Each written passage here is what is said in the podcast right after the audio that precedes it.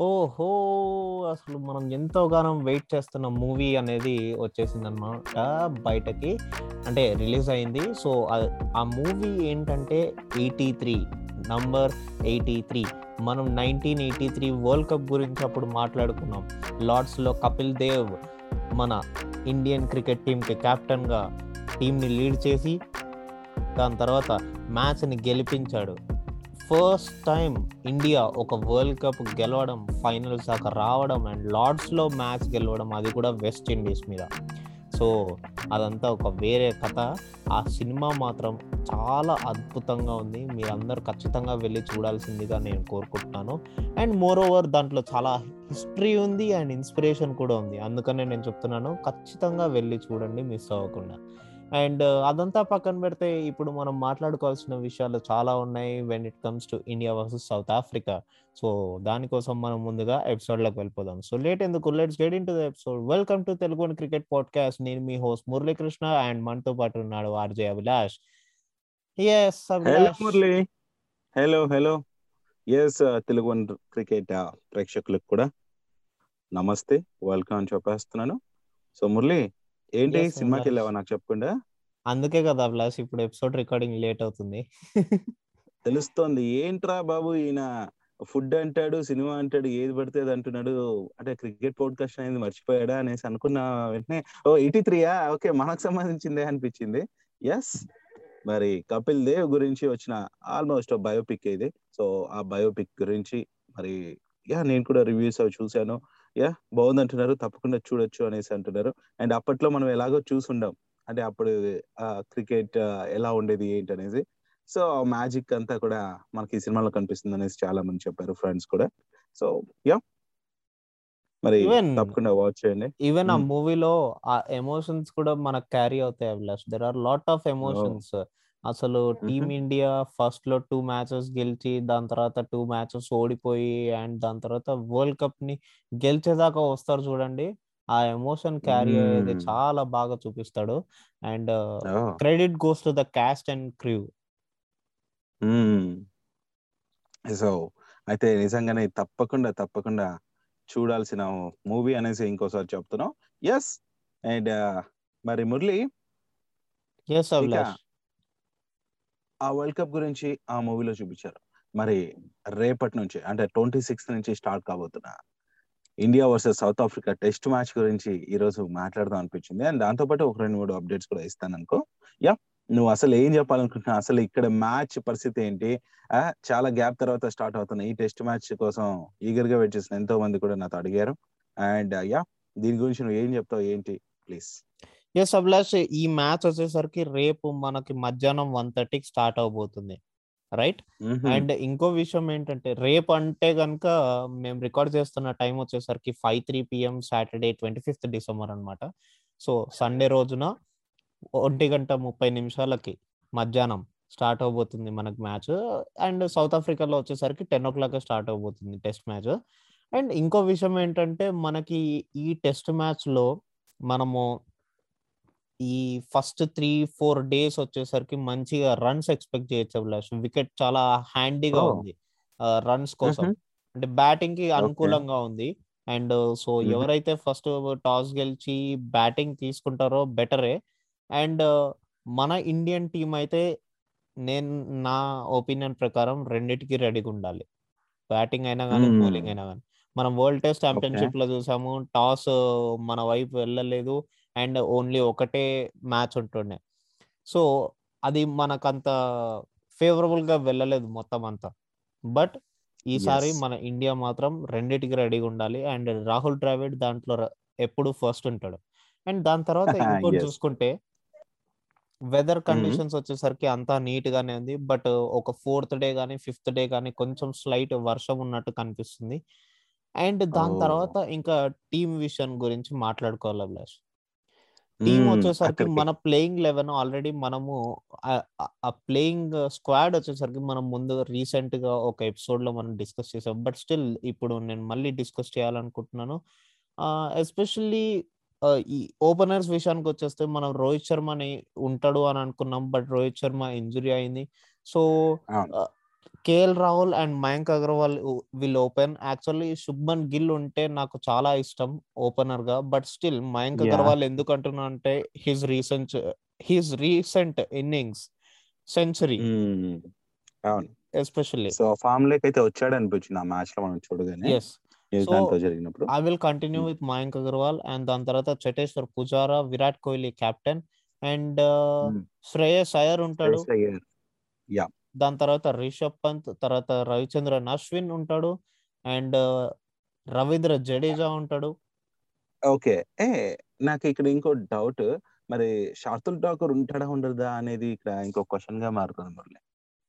అబ్లస్ it depends on how many pacers you want and what type of pacers you want.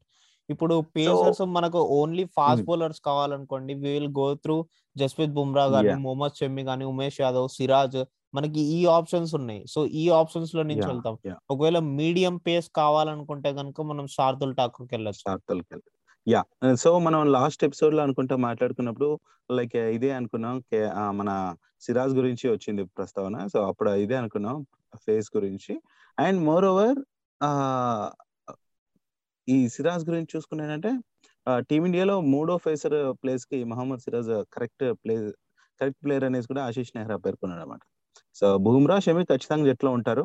And ఆ తర్వాత మూడో place మాత్రం సిరాజ్ అయితేనే బాగుంటుంది అనేసి నెహ్రా అయితే సజెస్ట్ కూడా చేశాడు అన్నట్టు. సో ఇప్పుడు వచ్చిన అన్ని నెహ్రానే కాదు Abhilash even I also choose Ishant Sharma. బదులు ఇప్పుడు సిరాజ్ని తీసుకుంటే బెటర్ అనిపిస్తుంది. ఒకవేళ కనుక ఎవరికైనా ఇంజురీ ఉన్నా కానీ లేకపోతే సిచ్యువేషన్స్ అంత ఫేవరబుల్గా ఉంటే కనుక నెక్స్ట్ మ్యాచ్కి షి- ఇషాంత్ శర్మని మళ్ళీ రిటర్న్ బ్యాక్ తీసుకొచ్చే ఛాన్స్ ఉంది. ఓకే. బట్ ఏమో మరి అది చూడాలి. నాకైతే ఎందుకో షమీనే బెస్ట్ అనిపిస్తుంది. ఇంకా ఫోర్త్ పేసర్ ఎవరైనా ఉండాలి అంటే ఇఫ్ ఇఫ్ ఉండాలి అంటే ఇంక షార్తుల్. ఇంకా తర్వాత ఇంకా నాకు వేరే వాళ్ళపైన అయితే ఎంత ఇది కూడా లేదు. బట్ చూడాలి మురళి. ఇంకా ఆ బౌలింగ్ గురించి చెప్పావు కదా! అంటే ఇది బ్యాటింగ్కి అనుకూలించే పిచ్ లాగా అనిపిస్తుంది అండ్ అక్కడ వెదర్ గురించి కూడా వివరించావు. మరి బౌలింగ్కి కూడా అనుకున్నట్టే ఆ- పిచెస్ మోస్ట్లీ పేసర్స్కి బాగా ఉపయోగపడతాయి అనేసి అనుకుంటూ ఉంటారు కదా!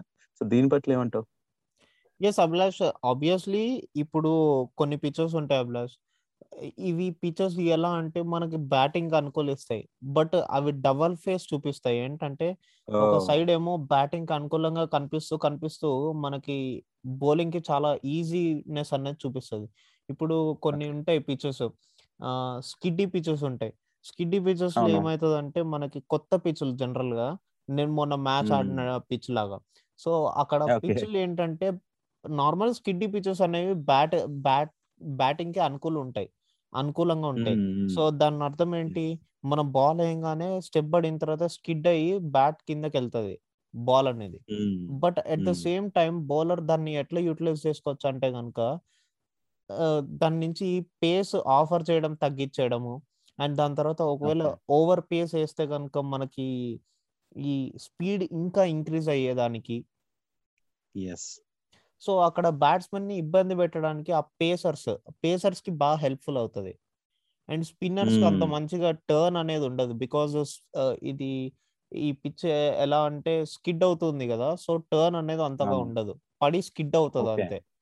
సో అలాంటి పిచెస్లో మనము only pacers and there are some hard wickets hard wickets ఏంటంటే క్రాక్స్ నార్మల్గా ప్లెయిన్ సో అలాంటి పిచెస్లో మనకి టర్న్ అనేది ఎక్కువ ఉంటుంది. సో టర్న్ అనేది ఎక్కువ ఉన్నప్పుడు మనము ఎక్కువ ఈ స్పిన్నర్స్ని తీసుకెళ్తూ ఉంటాం rather than pacers. But still సేఫ్టీకి అయితే త్రీ పేసర్స్ అయితే కంపల్సరీ తీసుకెళ్తారు మీరు చూస్తున్నట్టయితే. యా సో అయితే మరి మనము మూడు ఇంత ముందు మాట్లాడుకున్నట్టు వాళ్ళు ఉండొచ్చు. యా మరి మురళి ఇక్కడ ఇంకా ఏదైనప్పటికీ అది టాస్ బ్యాటింగ్ ఆర్ బౌలింగ్. గెలిచినా ఓడినా కూడా రెండింటికి సిద్ధంగా ఉండటానికి ద్రవిడ్ అయితే ప్రిపేర్ చేసి ఉంటాడు. సో ద్రవిడ్ గురించి మనకు తెలిసింది. అండ్ మోర్ ఓవర్ ద్రవిడ్ ఒక మాట అన్నాడు మురళి. అది కూడా మన కెప్టెన్ విరాట్ కోహ్లీ గురించి. సో అది కూడా చెప్ చెప్పాలనుకుంటున్నా. చెప్పంటావా. So yeah. అయితే వాళ్ళ బూస్టప్ కూడా నింపాడు అనిపిస్తుంది మరి విరాట్ కోహ్లీ అయితే ఆటగాడిగా వ్యక్తిగా ఎంతో ఎంతో ఎంతో డెవలప్ అయిన వ్యక్తి ఎంతో పరిణితి చెందాడు. ఒక్కో మెట్టు ఎక్కుతూ కెప్టెన్ స్థాయికి ఎదగడం అద్భుతంగా అనిపిస్తుంది. అండ్ ప్రతిదీ కూడా రికార్డులు రికార్డులు రికార్డులే. మరి ఆటలో పర్ఫెక్షన్ కోసం ఎప్పుడు యూనో తను కష్టపడుతూనే ఉంటాడు. అది మనం గమనిస్తూ ఉంటాం తెలుస్తూ ఉంటుంది కూడా. మరి ప్లే ప్లేయర్ల ఫిట్నెస్ విషయంలో కోహ్లీ వచ్చాకే మిగతా వాళ్ళలో కూడా ఆ మార్పు కనిపించింది అనేసి అంటున్నాడు మురళి. ఇదైతే నేను హండ్రెడ్ పర్సెంట్ అగ్రి అంట. ఏంటంటే తన ఫిట్నెస్ కోసం ఎంత తాపత్రయపడతాడో కోహ్లీ అనేది మనం గమనిస్తుంటాం. అండ్ మిగతా ప్లేయర్లకి అంటే తన కెప్టెన్ అయ్యాక మిగతా వాళ్ళకి కూడా మోటివేట్ చేస్తూ వాళ్ళు కూడా ఫిట్గా ఉండటానికి తను యూనో హెల్ప్ చేస్తాడనేసి కూడా ఒక మాట ఎక్కడో నేను చదివాను. సో అది ఇప్పుడు ద్రవిడ్ మాటలో కూడా అనిపించింది. సో నిజంగానే ఇప్పుడు మరి విరాట్ గేమ్ అయితే ఎంజాయ్ చేయబోతున్నాం. అండ్ ఇంకొక మాట ఏంటంటే విరాట్ పైన వస్తున్న ఈ రూమర్స్ గీమర్స్ అంటే మాటలన్నీ కూడా వాటన్నిటికీ సమాధానంగా తను అద్భుతమైన ఇన్నింగ్స్ ఆడితే మాత్రం మురళి ఇంకా అంతకు మించి నేను చెప్పుకునేది ఏం లేదు. ఏంటి ఏ లెవెల్లో జరుగుతుందంటే ఇన్స్టాగ్రామ్లలో మ్మ్. మీమ్స్ చూస్తే విరాట్ కోహ్లీ అప్పుడు టూ థౌజండ్ సిక్స్టీన్లో ఇంగ్లాండ్లో సెంచరీ కొట్టినప్పుడు ఒక. తాడు దారం కట్టుకున్నాడు. ఇప్పుడు కూడా అదే దారం కట్టుకొని మ్యాచ్లోకి వెళ్తున్నాడు సౌత్ ఆఫ్రికాకి టూర్కి మరి ఈసారి కూడా సెంచరీ కొట్టేస్తాడులే. ఏంటి బాబు మీరు ఇట్లా తయారయ్యారు అనుకున్నా నేను. యా సో ఆయన పైన ఉన్న పిచ్చి అభిమానం ఏమి అది. సో యా ఏదేమైనప్పటికీ తన పర్ఫార్మెన్స్ ముఖ్యం. చేతికి దారాలు ఉన్నాయి తాయెత్తులు ఉన్నాయి కాదు ఆటలో దమ్ము ఉంది అనేది ముఖ్యం ఇక్కడ కాబట్టి. సో తప్పకుండా ఆ సత్తా చాటుతాడు అండ్ హీ విల్ ప్రూవ్ తప్పకుండా. తను మరీ ఎక్స్ట్రా ప్రూవ్ చేసుకోవాల్సిన విషయం కూడా లేదు. కొన్నిసార్లు అటు ఇటు అవుతుంటది. అది కూడా మనం దృష్టిలో ఇంకో మ్యాటర్ మనం గుర్తుపెట్టుకోవాల్సింది ఏంటంటే మన. ఇండియన్ క్రికెట్ టీం ఇప్పుడు దాకా సౌత్ ఆఫ్రికాలో వెళ్ళి గెలిచింది లేదు అవును. ఒకవేళ కనుక ఈ మ్యాచ్ కనుక గెలిస్తే Indian cricket team first time Virat Kohli అండర్లో గెలిచినట్టు అవుతుంది అండ్ మన రాహుల్ ద్రావిడ్ అండర్లో గెలిచినట్టు అవుతుంది అండ్ కేఎల్ రాహుల్. కూడా దీని మీద ఒక మాట చెప్పాడు ఏంటంటే పిచెస్ అనేవి అక్కడ చాలా ఛాలెంజింగ్గా ఉంటాయంట. లైక్ టెన్నిస్ బాల్ బౌన్స్ అంత వస్తూ ఉంటుంది మీకు. అండ్ ఆస్ట్రేలియా పిచెస్ చాలా ఫాస్ట్ అండ్ బౌన్సీ ఉంటాయి. బట్ ఇక్కడ వచ్చ- వచ్చేసరికి spongy in the first couple of days ఉంటాయి. అండ్ దాని తర్వాత మెల్లగా క్విక్ అండ్ అప్ అయిపోతాయి. చాలా ఫాస్ట్ ఉంటాయి వికెట్స్ అనేవి. And, ఇంకోటి ఏంటంటే KL Rahul last time south ఆఫ్రికాలో ఆడినప్పుడు చాలా డిఫికల్ట్ ఉన్నాయంట అసలు అండర్స్టాండ్ చేసుకోవడానికి అండ్ దాని తర్వాత దానికి తగ్గట్టు అడాప్ట్ అవ్వడానికి అండ్ ఇంకోటి. ఏంటంటే దానివల్ల బ్యాట్స్మెన్కి అండ్ బౌలర్స్కి ఇద్దరికి చాలా ఛాలెంజింగ్గా ఉండేదంట సో అలాంటి. సిచ్యువేషన్స్లో ఇంకా కేఎల్ రాహుల్ అడాప్ట్ అవ్వలేకపోయాడు బట్ ఇప్పుడు తను ఉన్న ఫామ్కి తను ఉన్న బ్యాటింగ్ లెవెల్కి తను. ఇంకొంచెం బెటర్ ఫీల్ అవుతాడని నేను అనుకుంటున్నాను. సో మురళి నిజంగా చెప్పాలంటే ఇది నిజంగానే మనకు చాలా ఇంపార్టెంట్ సిరీస్ మురళి. ఏంటంటే ట్వంటీ నైన్ ఇయర్స్ నుంచి సౌత్ ఆఫ్రికా గడ్డ పైన సో మనం వాళ్ళు టెస్ట్ మ్యాచ్ గెలవాలి సిరీస్ గెలవాలి అనేసి ఆయన వెయిట్ చేస్తూ వెయిట్ చేస్తున్నారు. నైన్టీన్ నైన్టీ టూలో అప్పటి నుంచి ఇప్పటి వరకు ఏడు సార్లు అక్కడ పోటీ పెడితే ఒక్కసారి మాత్రమే ఒక్క సిరీస్ మాత్రమే అది డ్రా చేసుకుంది. ఇక ఆరు సార్లు సిరీస్ ఓడిపోయింది ఇండియా. మరి ఇక ఈ సిరీస్ మాత్రం నిజంగా రావాలి. అండ్ కోహ్లీ కెప్టెన్సీలో భారత్ ఈ ట్వంటీ నైన్ ఇయర్స్ యొక్క యూనో ఈ ఈ దీనికి ఏమంటారు? ఫుల్ స్టాప్ పెట్టాలి. So waiting for that movement Murali. ఆ సత్తా కూడా మనకుంది. అండ్ ఎంత పటిష్టంగా సౌత్ ఆఫ్రికా బౌలింగ్ ఉన్నప్పటికీ అండ్ మన మన వాళ్ళు ఏం తక్కువ కాదు కాబట్టి అట్లనే నెగ్లెక్ట్ చేయరు కాబట్టి సో నాకు ఆ హోప్స్ అయితే ఉన్నాయి మురళి. అది చెప్పాలనుకున్నా. సో ఇంకేమైనా ఈ మ్యాచ్ గురించి చెప్తావా? ఏ అభిలాష్ ఖచ్చితంగా ఒక్కటైతే గుర్తుపెట్టుకోవాల్సింది ఏంటంటే ఈ మ్యాచ్ చాలా ఇంట్రెస్టింగ్గా ఉండబోతుంది. అండ్ ఒక టఫ్ ఫైట్ బిట్వీన్ రన్స్ ఉంటుంది. నాట్. వికెట్స్ అని అనుకుంటున్నాను నేను. రన్స్ మధ్యలో చాలా టఫ్ ఫైట్ ఉంటది అనుకుంటున్నాను అండ్ దాని తర్వాత. ఇంకోటి ఏంటంటే ఒక్కవేళ మళ్ళీ ఇండియా గెలిస్తే కనుక హిస్టరీ అనేది రీక్రియేట్ అవుతుంది అభిలాష్ లైక్ మనం ఆస్ట్రేలియాలో చూసాము టూ థౌజండ్ నైన్టీన్ స్టార్టింగ్లో అండ్ ఇప్పుడు. మళ్ళీ చూడబోతాం. Yes yes so waiting for that moment నిజంగా నాకు ఒక ఫెస్టివ్ వైబ్స్ కనిపిస్తున్నాయి మురళి. అది జరిగితే ఎలా ఉంటుంది అనేసి యా మరో దీపావళి లాగా ఉంటదేమో. మరి Murali hope India will win the series and మనం నమ్మకం పెట్టుకుందాం అండ్ ఎంకరేజ్ చేద్దాం. అంత మించి చేసేది ఏం లేదు. మరి మురళి ఈ మ్యాచ్ గురించి అలా బయటకు వస్తే ఇంకేం చెప్పాలనుకుంటున్నావు? నేను చెప్పను అంటావా. ఇంకేం లేదు అభిలాష్ నువ్వు చెప్పేదే చెప్పాలి ఇంకా. యా. ఒక మెయిన్ థింగ్ చెప్పాలి అదే మన బజ్జీ మిర్చి బజ్జీ కాదు మన హర్భజన్ గురించి చెప్పాలనుకుంటున్నా. ఏంటంటే మరి రిటైర్మెంట్ ప్రకటించేశాడు హర్భజన్ సింగ్ అందరికీ తెలిసే ఉంటుంది. మరి టీమిండియా ఆఫ్ స్పిన్నర్గా మరి హర్భజన్ Mm, యూనో ఎంతో ఎంతో టీమిండియాకే ఆడాడు. ఎన్నో మ్యాచ్ల్లో తన కీలకం భాగస్వామ్యాలను ఇచ్చాడు అండ్ చాలా ఇంపార్టెంట్ ప్లేయర్ అనేది మనకు తెలిసిందే. మరి అన్ని ఫార్మాట్ల క్రికెట్ నుంచి తప్పుకున్నట్లయితే అనౌన్స్ చేశాడు. ఇరవై మూడేళ్ళ క్రికెట్ కెరీర్లో మరి తను ఎన్నో ఎన్నో రికార్డులు కూడా బ్రేక్ చేశాడని చెప్పొచ్చు. మరి మురళి అందరికీ కూడా తను థ్యాంక్స్ చెప్తూ మరి మొత్తంగా మూడు వందల అరవై ఏడు అంతర్జాతీయ మ్యాచ్లు ఆడాడు మన హర్భజన్. మరి ఏడు వందల పదకొండు వికెట్లు పడగొట్టి మరి అందులోనూ రెండు టెస్ట్ సెంచరీలు కూడా నమోదు చేశాడు బజ్జీ. మరి టీమిండియాతో పాటు ఐపీఎల్లో చెన్నైకి ముంబైకి కోల్కతాకి కూడా ఆడిన ఇది ఉంది ఆ రికార్డ్స్ కూడా ఉన్నాయి. అండ్ అయితే ఇంకొక విషయం చెప్పాలి బజ్జీ గురించి ఏంటంటే మరి భారత్ తరఫున పద్దెనిమిదేళ్ళు అంతర్జాతీయ క్రికెట్ ఆడారు కదా. మరి పంతొమ్మిది వందల తొంభై ఎనిమిదిలో ఎంట్రీ ఇచ్చిన బజ్జీ రెండు వేల ఏడు టీ ట్వంటీ అలాగే రెండు వేల పదకొండు టీ ట్వంటీ వరల్డ్ కప్లో సారీ రెండు వేల పదకొండు వన్డే వరల్డ్ కప్ గెలిచిన టీంలో తను కూడా కీలకమైన పొజిషన్లో అయితే ఉన్నాడు. మంచి ప్లేయర్గా యూనో అప్పుడు చాలా హెల్ప్ అయింది. అయితే టెస్ట్లో హ్యాట్రిక్ వికెట్లు తీసిన ఫస్ట్ ఇండియన్ బౌలర్ కూడా మన బజ్జీనే మురళి. మరి ఇండియాలో కుంబ్లే తర్వాత గ్రేటెస్ట్ స్పిన్నర్గా కూడా తనకు ఒక గుర్తింపు ఉంది. అండ్ ఆటతో పాటు మరి నోటికి కూడా అప్పుడప్పుడు యూనో పదును పెడుతూ ఉంటాడు. దూకుడు దూకుడుగా ఉంటూ సో అప్పుడప్పుడు హల్చల్ సృష్టిస్తూ ఉండే. అండ్ మనకు ఆల్రెడీ గుర్తుంటది సైమెంట్స్తో మరి మంకీ గేట్ అనే ఒక వివాదం ఏదైతే ఉందో అది అప్పట్లో దుబారం లేపింది అనమాట యా. ఇక తర్వాత అయితే ఇంకా తర్వాత ఇన్నింగ్స్ ఏంటన్నా ఉంది అంటే ఆల్రెడీ మూవీస్లో కనిపించాడు. అండ్ ఇక రాజకీయ పార్టీల నుంచి కూడా తనకు యూనో కాల్స్ వస్తున్నాయట. మేబీ రాజకీయాల్లో ఇంకా క్రికెట్ ఆడతాడేమో స్పిన్ ఆడతాడేమో చూడాలి. అదంతా మనకు వేరే విషయం కాబట్టి మురళి ఇక ఫైనల్గా నేను ఇంకో విషయం చెప్పేస్తాను. అదే మరి బజ్జీ గురించి చెప్పుకున్నాం. అండ్ ఇంకా ఈ మంకీ గేట్కి సంబంధించి మరి త్వరలోనే ఆ మాట ఏంటి అసలు ఎందుకు అది జరిగిందనే అప్డేట్ కూడా నేను ఇస్తాను అన్నాడట. చూడాలి. నేనైతే దానికోసం ఈగర్గా వెయిట్ చేస్తున్నాను. అసలు ఏంటి అది అనేసి. ఓకే. మరి మురళి ఇంకా మన టెస్ట్ సిరీస్ గురించి వీటి గురించి మాట్లాడుకున్నాం. అండ్ ఇంకా వెయిట్ చేస్తుంది దేనికన్నా అంటే ఇంకొక ట్వంటీ అవర్స్ ఉంది మ్యాచ్ స్టార్ట్ అవడానికి సో దానికోసం వెయిట్ చేస్తున్నా.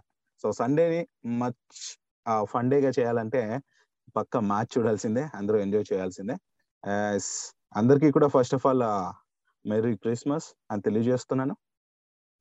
అండ్ మురళి ఇంకేం చెప్పాలనుకుంటున్నావా? ఎస్ అభిలాష్ నువ్వు ఒక్కడవే కాదు మేము కూడా చెప్పాలనుకుంటున్నాం. తెలుగు చెప్పు క్రికెట్ పాడ్కాస్ట్ వింటున్న ప్రజలందరికీ మేరీ క్రిస్మస్ తెలుపుకుంటూ ఈ ఎపిసోడ్ని ఇలా ముగిస్తున్నాము and this is Muralikrishna signing off మళ్ళీ నెక్స్ట్ ఎపిసోడ్లో కలుసుకుందాం మరిన్ని విషయాలతో Yes, uh, this is Avilash signing off. Bye bye.